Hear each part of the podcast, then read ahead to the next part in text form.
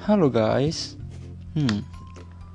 Omong-omong, kalian ngerasa gak sih kalau Surabaya tuh panas banget akhir-akhir ini? Aku aja malam-malam gini masih ngerasa gerah loh. Gila banget. Bikin pengen pindah ke kutub utara biar kerasa sejuk dikit. Tapi hawa panas ini nggak cuma di Surabaya loh. Beberapa hari lalu aku pergi ke Terawas kan tapi di sana juga nggak sesejuk biasanya. Kalau biasanya tuh kan kerasa sejuk banget tuh kalau malam. Tapi waktu kemarin aku ke sana ya nggak nggak sejuk banget gitu loh. Padahal aku terlanjur berharap bakal ngerasain kesejukan di sana. Eh tapi malah zong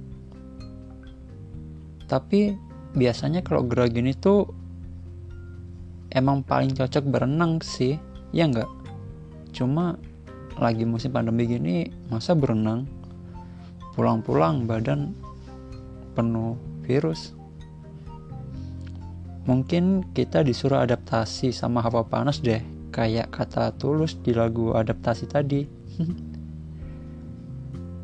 Eh eh tapi ada cara lain buat hilangin rasa gerah yaitu minum es. Bener banget gak sih? Gerah-gerah minum es Hmm, cocok.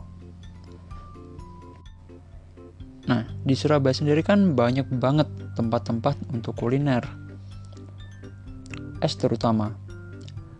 Contohnya es coklat tambah umur. Itu tuh es coklat dengan resep turun-temurun yang udah lama banget berdiri situ dan nggak buka cabang sama sekali. Di situ es coklatnya bah seger banget.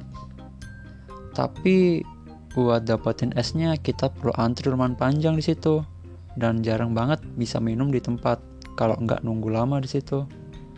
Padahal kan minum es sambil nongkrong itu sepaket kan ya. Tapi beberapa waktu lalu viral sebuah kedai es di Surabaya guys. Tahu nggak viral kenapa? Karena es ini pink dengan rasa permen karet alasannya rada gak masuk akal sih. Cuma kayak penggemar SpongeBob waktu ditanya kenapa suka SpongeBob? Karena SpongeBob warnanya kuning. Saya suka warna kuning. Nah es permen karet ini bisa dibeli dengan harga 4 ribuan aja loh. Murah banget kan? Kalian bisa dapetin es ini di Jalan Sidodadi baru nomor 50A Surabaya. Kedai es pink ini rame banget loh Bahkan sampai malam juga masih rame. Sampai jam 11 juga masih rame di situ. Waktu malam Sabtu, pemiliknya bagi-bagi es dengan syarat minum di tempat. Dari jam 11 malam sampai jam 3 pagi. Nah, pelanggan situ juga banyak yang dari luar kota, seperti dari Gresik, Mojokerto, dan Sidoarjo. Jadi kalau kalian mau ke situ harus rela antri ya.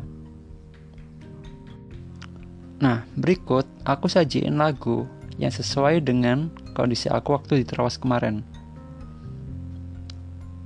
Yang gak sesuai ekspektasi. Okin, Ocan Syagian dengan judul Ekspektasi. Check it out.